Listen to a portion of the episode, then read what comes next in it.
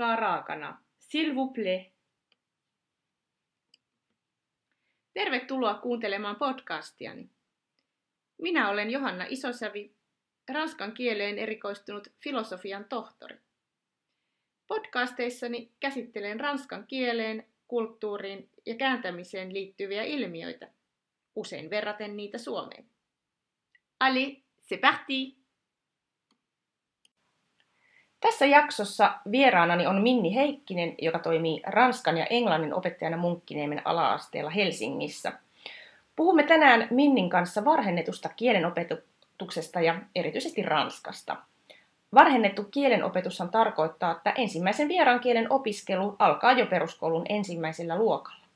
Minni on myös tehnyt oppimateriaaleja varhennettuun kielenopetukseen, joten hän sopii hyvin keskustelemaan aiheesta. Lämpimästi tervetuloa podcast-vieraaksi Minni Heikkinen. Kiitos. Puhutaan ensin, mistä varhennetusta kielen opetuksessa oikein on kyse. Eli ensimmäisen vieraan kielen niin kutsutun A1-kielen opiskelu alkaa jatkossa koko maassa ensimmäisen vuosiluokan keväällä. Muutos tulee voimaan vuoden 2020 alussa, mutta monissa kunnissa on aloitettu jo aikaisemmin. Minni, mitä mieltä olet yleisesti ottaen tästä uudistuksesta? Teidän koulussahan siitä on jo kokemusta. Kyllä, tämä varhennettu kielenopetus on nyt tällainen uusi asia ja on tota, mediassakin ollut siitä paljon puhetta, mikä on pääsääntöisesti erittäin hyvä asia. Meidän koulussa, Munkkiniemen alakoulussa, niin saa valita ensimmäisenä A1-kielenä joko ranskaa tai englantia, ja sitten A2-kielenä saksaa tai englantia. Ja sitten kuudennella luokalla tulee sitten tämä ruotsi, joka on nyt kaikille pakollinen. Itse mä aloitin itse asiassa jo ensimmäisellä luokalla ranskaa, että mä oon ollut Kantokasken alakoulussa ja silloin aloitin ykkösellä jo ranskan opiskelun, että mulle se ei ole niin mikään uusi asia. Okei, oliko se joku pilotti silloin vai? Nyt en osaa sanoa, Joo. silloin mun mielestä heillä on ollut siitä asti. Okei. Että heillä on ollut jo Erityinen. silloin. Joo. Okei. Ja itse asiassa, tota, kun mä oon tehnyt sitä parhennettua materiaalia myös, niin mä tein tämän mun äidin Tuula Heikkisen kanssa, ja hän on nyt töissä tuolla Aarnivalkean alakoulussa Espoossa. Ja siellä itse asiassa on ollut varhennettu kieli jo siis, hän on ollut siellä 16 vuotta töissä ja koko tämän ajan, eli ennen sitä jo. Eli sitä on myös ykkösellä aloitettu opiskelemaan ranskaa. Kiinnostavaa, että Joo. pioneereja on Kyllä, ollut on. enempi kuin ehkä mitä on yleisesti tiedossa. Kyllä, Joo. joo. Eli sellaista koke- kokemusta on jo vähän Okei. pidemmältäkin ajalta. Hienoa. Ja tota, se, että miksi tämä varhennettu nyt sit tuli, tulisi kaikille, niin on oikeastaan se syy, että vuonna 2017 opetus- ja kulttuuriministeriö teki selvityksen suomen kielen varannosta. Ja heidän tämän niin kuin selvityksen niin kuin, ö, tavoite olisi se, että suomalaisten kielitaito ja maan kielellinen monimuotoisuus ja kansainvälisyys tulisi vahvemmaksi. Ja sen takia ajateltiin, että varhennettu kielen opiskelu ensimmäisellä, ensimmäisellä luokalla olisi pääsääntöisesti jotain muuta kuin englannin kieltä. Tärkeä pointti. Kyllä, joo, ja sitten, että se edistäisi tasa-arvoa. Ö, on ajateltu, että ö, täytyy hyödyntää näiden pienten opiskelijoiden kielen oppimisen herkkyysikää. Ja tota, ö, Helsingin yliopiston kasvatustieteen professori ja aivotutkija Minna Huotilainen hän pitää yksinomaan hyvänä asiana sitä, että pienetkin lapset pääsisi opiskelemaan vierasta kieltä. Ja se, miksi olisi just pienten lasten hyvä opiskella uutta kieltä, oli se, että äänekartan kehitys, eli se, että miten äänet tuotetaan, niin on noin 10 vuoteen, ikävuoteen mennessä se lukkiutuu, lukkiutuu ja uusien äänteiden oppiminen tulee haastavammaksi. Ja tämän takia olisi tärkeää, että pienet oppilaat pääsisivät kuulemaan vieraita kieliä ja varsinkin sellaisia kieliä, jotka on aika kaukana foneettisesti suomen kielestä. Ja tästä on esimerkiksi nyt ranskan kieli, niin on erittäin hyvä esimerkki. Toi on erittäin tärkeä pointti. Itselläkin on omakohtaista kokemusta, kun lapset olivat ala- alakoulussa Ranskassa, niin tuntuu, että tälle pienemmälle, joka oli alle kymmenen, niin vielä paremmin jotenkin tarttui, että vaikka Kyllä. molemmille tarttui, niin tuntuu, että hänen ääntämistään jotenkin vielä kehuttiin enempi natiivin Kyllä. omaseksi. En Kyllä. tarkoita, että, että, että natiivipuhuja olisi se ihanne ylipäätään, siitähän me pyritään myös pois, mutta Kyllä. tavallaan jos tällaisia lahjoja saa, niin Kyllä, ei siitä yleensä haittaakaan ole. ehdottomasti. Suomalaisten kielitaito on valitettavasti ja huomattavasti yksipuolistunut. Yhä useampi äidinkieleltään suomenkielinen suomalainen osaa peruskoulun jälkeen vain kahta muuta kieltä, ruotsia ja englantia. Ylioppilaskirjoituksissa ei kirjoiteta enää entiseen malliin muita kieliä, kuten ranskaa tai saksaa. Itse asiassa näiden kielten kirjoittajien on suorastaan romahtanut. Käsittelinkin tätä aihetta syitä suomalaisten romahtaneeseen kielitaitoon aikaisemmassa podcastissani 21. jaksossa.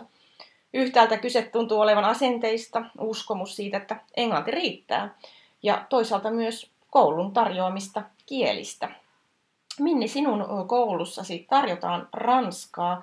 Mikä siellä on tällä hetkellä tilanne? Kuinka monet ovat valinneet sen lapselleen ensimmäiseksi kieleksi? Millainen asenneilmapiiri on ollut ranskaa valintaa kohtaan? Että onko sitä valittu enempi kuin aikaisemmin sitä kolmannelta luokalta alkavaa ranskaa? Ihan tarkat numerot meidän koulussa nyt tänä vuonna ensimmäisellä luokalla aloitti Ranskaa noin 25 oppilasta, Englantia 60, eli selkeästi enemmän. Kolmasluokkalaisista taas niin Englantia aloitti noin 45 oppilasta ja Ranskaa 27 oppilasta, että siellä on ehkä sitten vähän enemmän tämä jako Ranskan tota, tai enemmän ö, osuus on ranskan opiskelijoita kuin noissa ykkösissä, että tämä ykkösten ö, kielivalinta niin tuntuu vielä olevan vähän jännittävä asia, että uskaltaako sitä ranskaa ottaa. Ja mä pidän hirveän tärkeänä sen markkinoin niin, että miksi kannattaa ottaa sitä myös toista kieltä kuin englantia sinne ensimmäiselle luokalle, että ne mitä on nyt vanhempien kanssa puhunut, niin he jännittää sitä, että jos kotona ei osata, että jos kotona niin, ei osata aivan. tätä kieltä. Aivan. Ja mä aina siihen sanon, että minä opettajana pidän sitä tärkeänä, että lapsi oppii nämä kielen opiskelutaidot. Ja kielen Kyllä. oppikirjoissa yleensä sun ei tarvitse osata suoraan sitä vastausta, jos sä et tiedä tai muista. Kaikki sanat ja lauseet löytyy sieltä kirjasta, jos osaa itse etsiä. Jos oppilaalla on niin kuin hankaluuksia kielessä, niin sitten otetaan tukiopetusta ja vahvistetaan. Että sitä mun mielestä ei tarvitse jännittää, että jos kotona ei osata. Se on erittäin tärkeä Kyllä, pointti myös. Meidän koulussa on hirveän positiivinen ilmapiiri niin kuin äh, vieraiden kielen opiskeluun liittyen, että vanhemmat on hirveän positiivisia, ajattelee, että se on tärkeää. Myös A2 Saksa on meidän koulussa valittu ja vanhemmat pyytää aika lailla lisämateriaalia kotiin, että he haluavat harjoitella sitä kieltä myös kotona, että saisiko lapset vaikka jotain nettisivuja tai nettipelejä tai jotain lisää, eli hirveän positiivinen ö, ilmapiiri. Ilmeisesti vanhemmat Öm, saattaa jotkut jopa puhua katona näitä kieliä tai sitten matkustaa, että pidetään sellaisena hyvänä linkkinä sitten muuhun maailmaan ja kulttuurien tuntemukseen. Mä kysyin tällä viikolla sitten ykkösiltä ja kakkosilta, kun mulla on tota, perjantai on pelkkiä näitä pieniä lukujärjestyksessä. Ja mä ihan heiltä kysyin, että miten teillä puhuttiin kotona, että miksi kannattaa valita sitä ranskaa. Ja oppilaat itse sanoi näin. Ö, yksi poika sanoi, että minä itse halusin mulla on sellainen olo, että mä osaan englantia jo tosi paljon. Mä katson videoita, mä kuuntelen musiikkia, että mun ei tarvii ottaa sitä englantia, että se oli hienoa, että mä voin ottaa jonkun toisenkin kielen, että mä osaan sitten sitä. Oi, miten fiksu Kyllä, ajatus. erittäin. Hän oli kakkosluokkalainen. Niin, noin pieni, joo. Kyllä. Ja sitten tota, ykkösluokkalaiset sanoi jo sitä, että he on päiväkodissa kuulemma jonkun verran oppineet, ja he ajattelevat, että tämä ranska olisi sellainen salakieli, että kuulemma vanhemmat eivät osaa sitä, niin voi sitten kavereiden kanssa puhua salakieltä, että Ihanaa. vanhemmat ei ymmärrä. Luova ajattelua. Kyllä. Ja tota, sitten meillä on rehtori on erittäin, niin kuin hän suhtautuu erittäin positiivisesti eri kielten osaamiseen ja kielen opetukseen, että tarjotaan monia kieliä ja kielen, eri kielten osaaminen on vahvuus meillä on menossa koulussa sellainen Tanska-projekti, että meillä tota, on ystävyyskoulu Tanskassa, Kööpenhaminassa. Ja me ollaan sinne, me oltiin viime vuonna, oltiin keväällä kuudesluokkalaisten kanssa siellä, ja nyt me lähdetään sitten kahden, oikeastaan niin kuin ensi lukuvuonna, niin lähdetään viidesluokkalaisten kanssa, että meille myös kieli on ihan konkreettinen väline, että meillä on ystävyyskoulu, jonka kanssa sitten kommunikoidaan. Oikein hienoa. Olin itse vanhempainillassa erässä helsinkiläisessä alakoulussa ja siellä tilanne oli, että nyt on toista vuotta mennään varhennettua kielten opetusta ja ranskaa tarjotaan siihen englannin, englannin oheen tai niin valinta näiden kielten välillä ja viime vuonna alkoi ykkösluokan ranskan ryhmä. Tänä vuonna ei enää alkanut ja olin kyllä hirveän pettynyt siihen itse, että näin, näin, näinkö tämä jo into sitten laskee tai ei. Mä itse toivon, että tämä on, mä vähän luulen, että se kestää hetken aikaa ennen kuin tulee sitä sellaista niin kuin puhetta myös vanhempien keskuudessa, että millaista se on siellä ensimmäisellä Aivan, luokalla. Ja mä toivon, aivan. että se on toiminnallista. Puhutaan vähän siitä Joo, puhutaan myöhemmin. myöhemmin, mutta että jollain tavalla, että se lähtisi leviämään se ajatus, että hei, mä osaankin, mä pystyn, ja ei niin kuin haittaa se, että jos ei tota, vaikka vanhemmat osaa kotona, mutta lapsi pärjää silti. Että tämä on ehkä vähän pitkä kehitys, joka nyt toivoo, että mä, mä toivon, että se kohta kantaa hedelmää, että aletaan enemmän valitsemaan. Joo, joo. Ja se on kyllä tärkeä se koulun asenne, että Kyllä. et, et, et, Mm.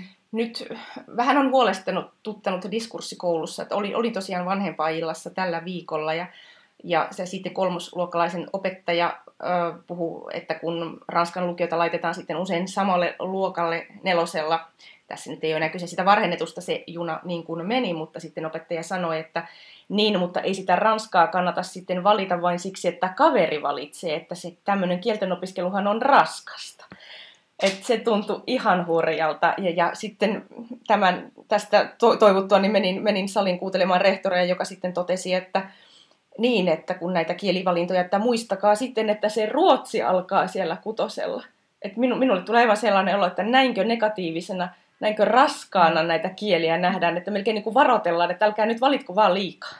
Tämä tuntuu musta erittäin ihmeelliseltä, että näin sanotaan koulun vanhempainillassa, kun tuntuu, että tutkimusten mukaanhan se on sanottu, että eri kielten osaaminen vahvistaa uuden kielen oppimista. Ja itse mulla on ollut, aloitin silloin sitten, kun mä jouduin vaihtamaan koulua, niin että kolmannella luokalla siellä mun koulussa niin oli vain Saksa, ja aloitin sitten Saksaa, ja on jotain kursseja ottanut Italiaa ja Espanjaa, niin itsekin ajattelen, että niiden eri kielten oppiminen vahvistaa. Ja meillä oli ö, tänä vuonna, kun meidän kuudesluokkalaiset meni ensimmäiselle ruotsin tunnille, niin minun kollega, joka tätä opettaa, niin hän sanoi, että kun hän meni luokkaan, hän alkoi taputtamaan nämä oppilaat, he olivat odottaneet ruotsin Oi. opiskelua. Tämä on se ideaali tilanne, että ajatellaan, että halutaan oppia uusia kieliä, koska se avaa sitten ovia maailmaa. Toivotaan, että tällainen leviää, tällainen positiivinen asenne. usein huomaa, kun omat, omat lapseni käyvät siellä Ranskan instituutissa vielä näillä ylimääräisillä kielten tunneilla, niin olen vaan itse kiinnittänyt huomiota siihen, että siellä on paljon tällaisia, saattaa olla maahanmuuttajavanhempia, joilla on jo perheessä monta kieltä, he voivat Mhm, olla venäjänkielisiä, he voivat olla englanninkielisiä, että heillä on jo lähtökohtaisesti monta kieltä. Sitten otetaan vielä siihen ranskaa, että onko se sitten, että tällaiset ihmiset sitten Niin, ovat huomanneet, tiedä, että niin. kyllä, kyllä sinne mahtuu. Kyllä, saattaa olla hyvinkin. Aikaisemmin A1-kielen opiskelu alkoi kolmannella luokalla, kun lapset ovat noin yhdeksänvuotiaita. Ekaluokkalaiset ovat seitsemänvuotiaita, vähän pienempiä kielen oppijoita, eivät kaikki vielä osaa lukea ja kirjoittaakaan, joten voisi kuvitella, etteivät samat opetusmenetelmät välttämättä toimi kuin isommilla lapsilla. Minni, sinä olet ollut tekemässä oppimateriaalia varhennettuun kielen opetukseen. Miten ekaluokkalaisille oikein opetetaan vierasta kieltä, kuten ranskaa nykyaikana? Mä olen tosiaan tota, tehnyt sen Vasi-nimisen ö, oppimateriaalin varhennettuun Ranskan opettamiseen. Ja sitten nyt mä oon itse asiassa mukana tässä uudessa englannin sarjassa myös Come With Me, joka me aloitetaan siitä ensimmäisen luokan materiaalista. Ja ö, ennen oikeastaan, kun mä oon koulussa ollut opettajana, niin mulla on ö, kokemusta toimittajan työn tekemisestä ja mä olin toimittamassa oppimateriaalia Sanoma Pro. Tota, Sanoma Prolla ja sieltä tulee niin kun, mulla on myös tämä oppimateriaalikeskustelu on tällä hetkellä hirveän mielenkiintoinen, että onko kirjaa vai eikö ole kirjaa ja minkälainen on nykypäivän kirja itse asiassa, että oppikirjan Aivan. käsite on aika lailla muuttunut. Hyvä huomio. Mutta Mhm. ö, varhennetussa kielenopetuksessa kieltä opitaan toiminnan kautta. Eli aika lailla niin kun, kun opitaan jotain uutta ö, teemasanastoa tai aihetta tai jotain viestinnän, viestinnän ö, lauseita, niin aloitetaan sillä, että reagoidaan kuultuun puheeseen, eli suullista peliä, leikkiä, paritehtäviä, lauluja. Eli aika lailla se oppitunti on toiminnallista, että siellä kuullaan sitä kieltä paljon sekä pieninä ö, sanoina että lauseina ja sitten harjoitellaan viestintätilanteita. Öm, kuvan ja sanahahmon yhdistäminen olisi ehkä se tärkein tavoite, eli oppilaan ei tarvitse osata lukea tai kirjoittaa, ja aloitetaan opiskelu niin, että vaan kuullaan sitä sanaa, ettei välttämättä ensin näytetäkään sitä kirjoitusmuotoa, ettei välttämättä, kun esimerkiksi Ranskassa sanat äännetään niin eri tavalla kuin kirjoitetaan, ettei sitten yhdistetä sanaa liikaa niihin yksittäisiin kirjaimiin. Ja muutenkin puhuttu kielihän on se ensisijainen Kyllä, kielen muoto, kyllä. helposti vanhemmatkin voivat ajatella, että kielten Kyllä. opiskelu, että se on sitä kirjoitettua ja kielioppia, Kyllä. että, mutta lapsikin oppii sen vauvakielen Kyllä. pikkuhiljaa kuulemalla, niin tässä Kyllä. ilmeisesti hyödynnetään samoja mekanismeja. Ihan täysin samoja mekanismeja. Ja oikeastaan juuri kun ajattelee pientä vauvaa, hän kuulee sanan ja sitten osoitetaan oikeaan kohtaan. Meillä käytetään hirveän paljon just kuvia, että mitä se sana tarkoittaa sitten oikeassa elämässä. Öm, kun tekee materiaalia ensimmäiselle luokalle vieraaseen kieleen, niin se on itse asiassa koin sen erittäin haastavaksi. Että siinä joutu, vaikka on pe- pedagoginen kieltenopettajan Mhm. koulutus, niin tämä oli ehkä haastavin tota, ö, haastavin niin kun tehtävä, johon tartuttiin, mutta ö, se mitä siellä sitten, kun mietitään sitä, että mikä se kirja on, että miksi mä kuitenkin haluaisin, että olisi jonkunlaista materiaalia, niin hirveän tärkeää on juuri se, mitä sä mainitsit, tämä natiivin inputti, eli se, että kun sulla on jonkunlainen oppimateriaali, niin sieltä kuulee paljon ö, niin kuin ranskaa äidinkielenään puhuvan puhetta laulujen tai pienten viestintätilanteiden kautta.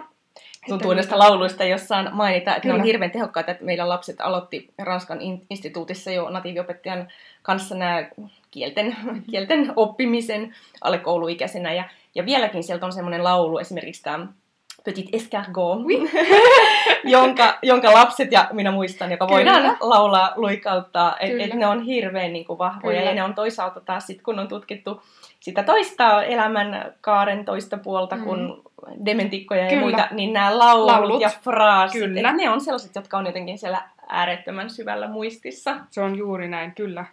Öm, eli me käytetään, siellä on paljon pelejä, eli siellä on kaikki tällaisia, käytetään esimerkiksi dominoa, tai sitten on tällaisia lautapelejä, heitetään noppaa ja sanotaan jotain, heitetään noppaa ja tehdään jotain, tai esitetään sanoja, tai sitten on tällaisia ihan ryhmäleikkejä tosi paljon, jossa oppilas kuulee, vaikka saneutuu reagoimaan siihen turvallisessa ympäristössä, että kaikki tekee jotain, ja, ja pikkuhiljaa kuulee sitä kieltä sitten enemmän.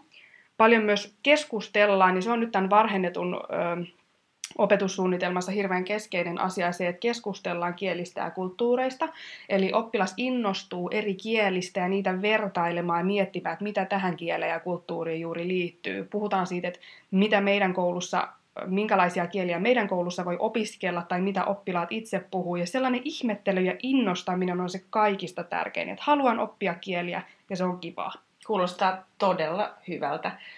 Millainen tekeminen sinun omia oppilaitasi, erityisesti Ranskan tunnella, on innostanut ekalla luokalla ja miten he ylipäätänsä suhtautuvat? Ovatko he olleet innokkaita? He ovat erittäin innokkaita, voin sanoa ihan. He on, he on kyllä tota, todella innokkaita ja ottaa kaiken uuden aina innolla vastaan ja toivoo lisää ja, ja he on erittäin innokkaita.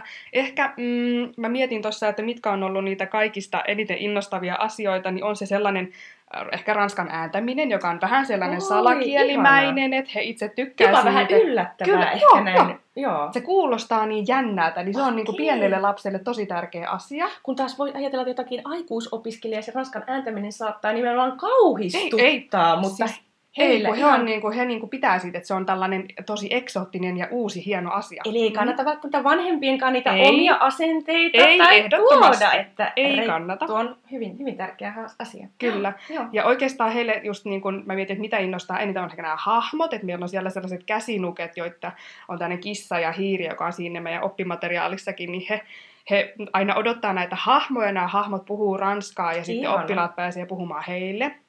Ehkä toinen juttu on sitten kaikki laulut, ja tästä me naureskeltiin kollegan kanssa, että yksi syy, miksi varhennettua kielenopetusta tehdään, on juuri se, että lapset on todella vastaanottavaisia uuden kielen opiskeluun, että he ei jännitä sitä puhumista niin paljon, että he ei pelkää tehdä virheitä. Et se voi olla niinku tavallaan ihan päinvastainen Kyllä, kuin kyllä, aikuisoppijalla. kyllä, Et ne, mitkä on ehkä suurimmat, Kyllä, saattaa olla esteet kyllä, niin että jännität virheitä tai Et- sanot väärin. Että älä, älä tuo niitä omia, jos Kyllä. tämmöisiä sattuu itsellä olemaan, niin älä Ei siirrä saisi lapseesi. ei sais siirtää lapseen, se on täysin totta. niin puhtaalta pöydältä. Kyllä. Joo.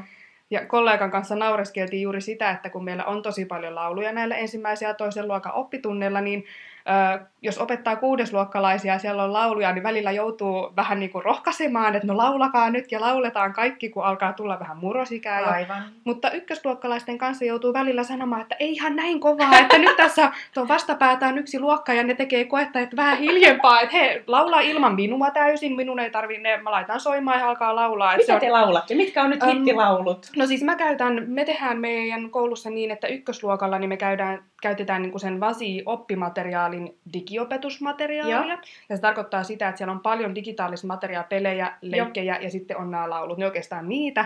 Ja sitten tota, Sano esimerkkinä joku. joku laulu. niin, siis joku laulu. On, no siellä on siis, ne on, niin kun, ne laulut, mitä siellä käytetään, on luotu ihan Ai, täysin sitä. sen, joo, Niin, sitä, varten. sitä varten, aivan. Eli siellä ei ole näitä, sellaisia, niin kuin, välttämättä ei, siinä Ranskassa. Okei, me just. ollaan käytetty lauluissa niin kuin näitä Joo. perinteisiä sävelmiä, Joo. jotta oppilaat tietää ne laulut, ja niihin on laitettu sitten ne viestintälauseet, mitä tarvitaan niihin viestintätilanteisiin. Joo. Joo. Mutta yksi, mitä, mistä lapset pitää hirveästi, on tämän ää, Alain Lelén, joka on tämä YouTube, tällainen ranskalainen laulujen tekijä, ja siellä on hirveästi hienoja tota, videoita ja lauluja, niin hä, hänen lauluistaan he tykkää erityisesti. Bonjour-laulu on ehkä lemppari kaikille. Okei, joo. O- omat, omat lapseni ovat erityisesti pitäneet, mitä pienet ranskalaisetkin laulavat omassa, omassa maassaan, pirouette, cacahuette. Ui, ymmärrän miksi. Ei tarvitse ehkä selittää, että mi- Kyllä ymmärrän. Ai se tarkoittaa maapähkinä, mutta miksi he laulavat piruetti maapähkinä? Lapset ihmettelevät, mutta se on, se on niin Ah, hauskaa. Kyllä, Ja siitä on hauska YouTube-videokin. kyllä. Voidaanko Minni pienen lapsen into kielen oppimiseen sitten saavuttaa vääränlaisella opetuksella? Onko meidän kielten opettajillamme tarpeeksi tietoa osaamista nimenomaan pienten ekaluokkalaisten opettamiseen viera- vieraalla kielellä? No vääränlainen opetus on ehkä, en tiedä, mutta mä ymmärrän se on täysin, aika kova mitä, sana. Mä, se on kova sana, Mä mutta vähän nyt ymmärrän käärin- täysin, kyllä, ja se on ehkä hyväkin asia, koska ymmärrän täysin, mitä tarkoitat, ja Tämä uudistushan tuli aika nopeasti, että nyt se, mitä mä oon kollegoiden kanssa puhunut, niin on ajateltu, että tämä on erittäin hyvä uudistus, ja niin kun periaate on erittäin hyvä, ja tutkimustulokset tukee sitä, mutta sen jalkauttaminen kouluihin meni aika nopeasti, että nyt mä oon ymmärtänyt, että on esimerkiksi luokanopettajia, jotka joutuu esimerkiksi englantia opettamaan, Kyllä, mutta sitä kokee, tapahtuu lasteni Kyllä. koulussa ja Kyllä. vähän mietin, että Kyllä, miten se sujuu. Ja, mm. Niin se on varmaan li- riippuu aika paljon, että meidän koulussa on, on kaksi luokanopettajaa, kenellä on kaksi ryhmää nyt tällä hetkellä, että meillä on kolme kieltenopettajaa, mutta silti ei riittänyt kaikki tunnit, eli nyt Aivan. meillä on yksi luokanopettaja, kenellä on englannin pätevyys, että hän on kuitenkin No hän niin, on, se niin on pätevä iso opettamaan, asia. ja sitten yksi luokanopettaja vielä. Mutta että mun mielestä koulutusta on tarjolla, on ilmeisesti ainakin Helsingin kaupunki tarjoaa aika paljonkin koulutusta juuri tähän, ja se on hyvä asia, mutta että aika nopeasti tuli tämä uudistus.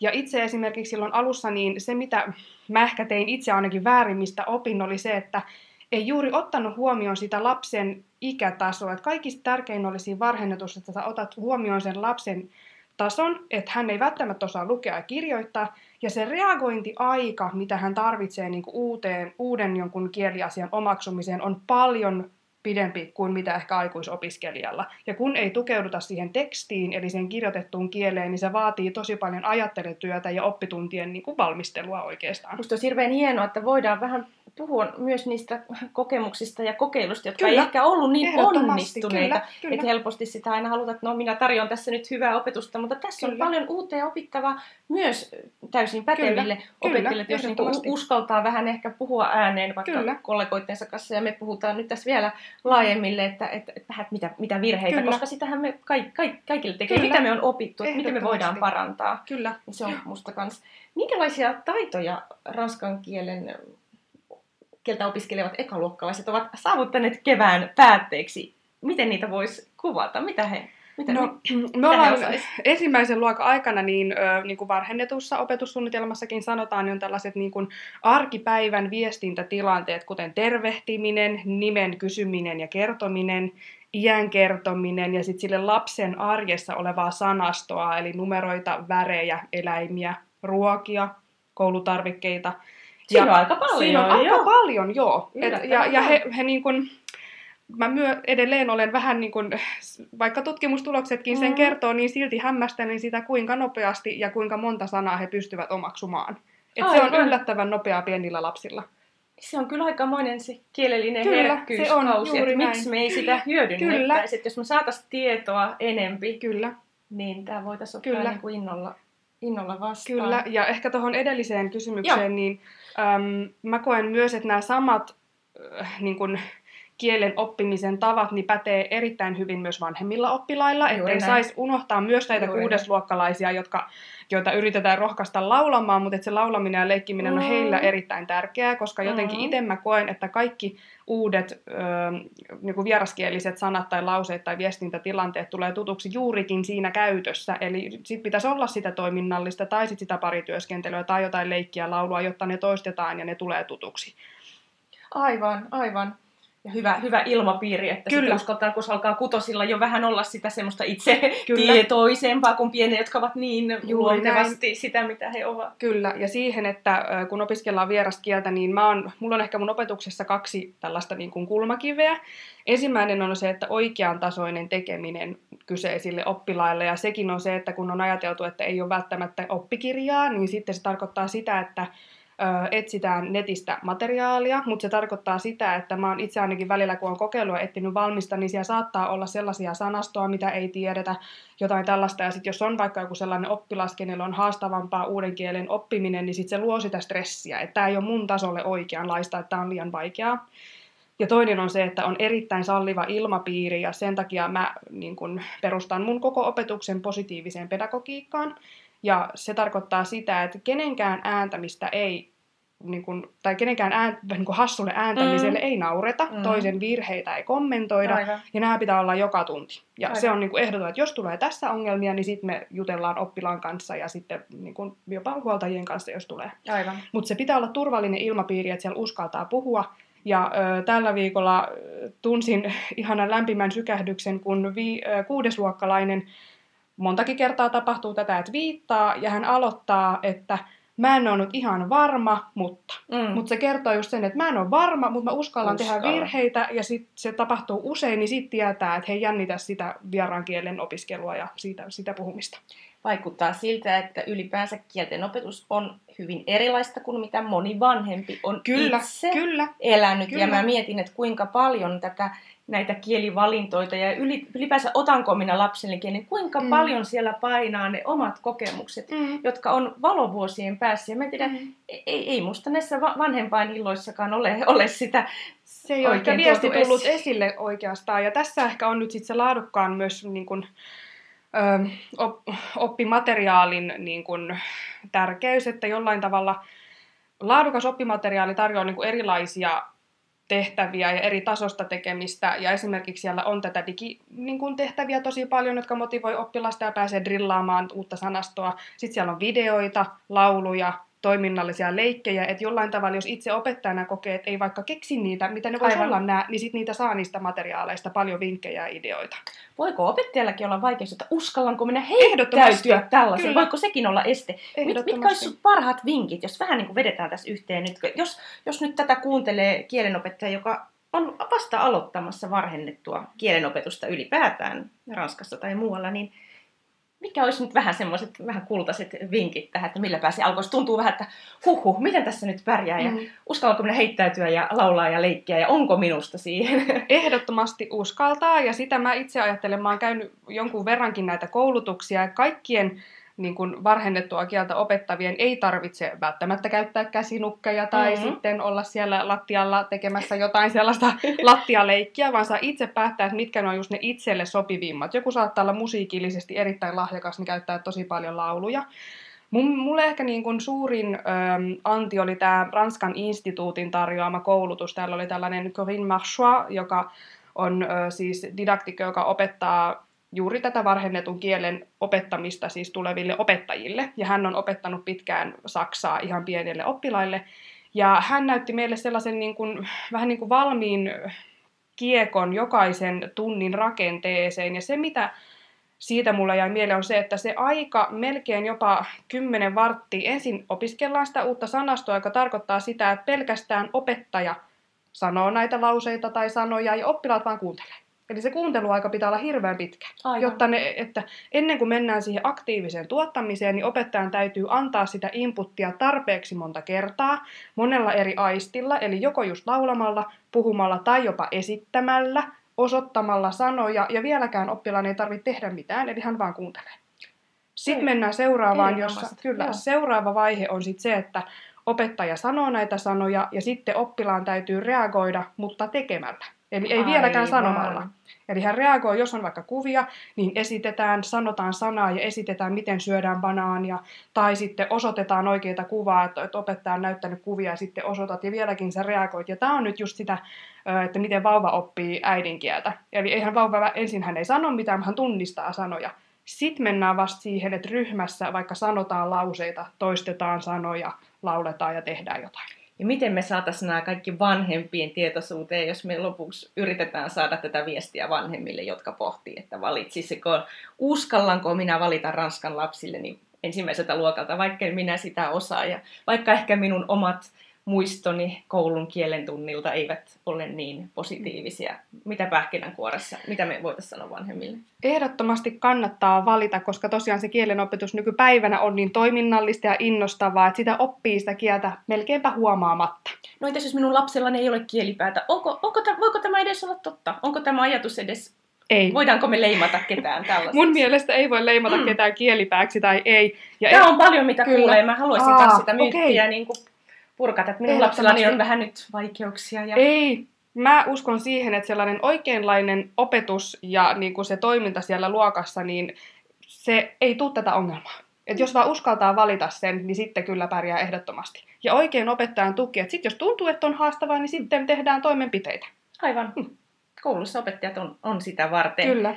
Tässä oli aikamoinen paketti ajankohtaista aihetta, varhennettua kielenopetusta ja kyllä me toivotaan kovasti, että suomalaisten kielitaito lähtisi taas monipuolistumaan, kuten se on joskus ollut huomattavasti monipuolisempi, jos tämä olisi se yksi, yksi keino ja toivon, että Minni Heikkinen omalla kokemuksellaan, kertomuksellaan tässä on voinut ehkä hälventää joitakin huolenaiheita ja tuoda esiin, että miksi tämä on hyvä juttu.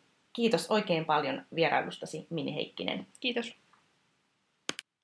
Voit lukea lisää ranskan kielen ja kulttuurin ilmiöistä blogissani johanna.isosavi.com kautta blog.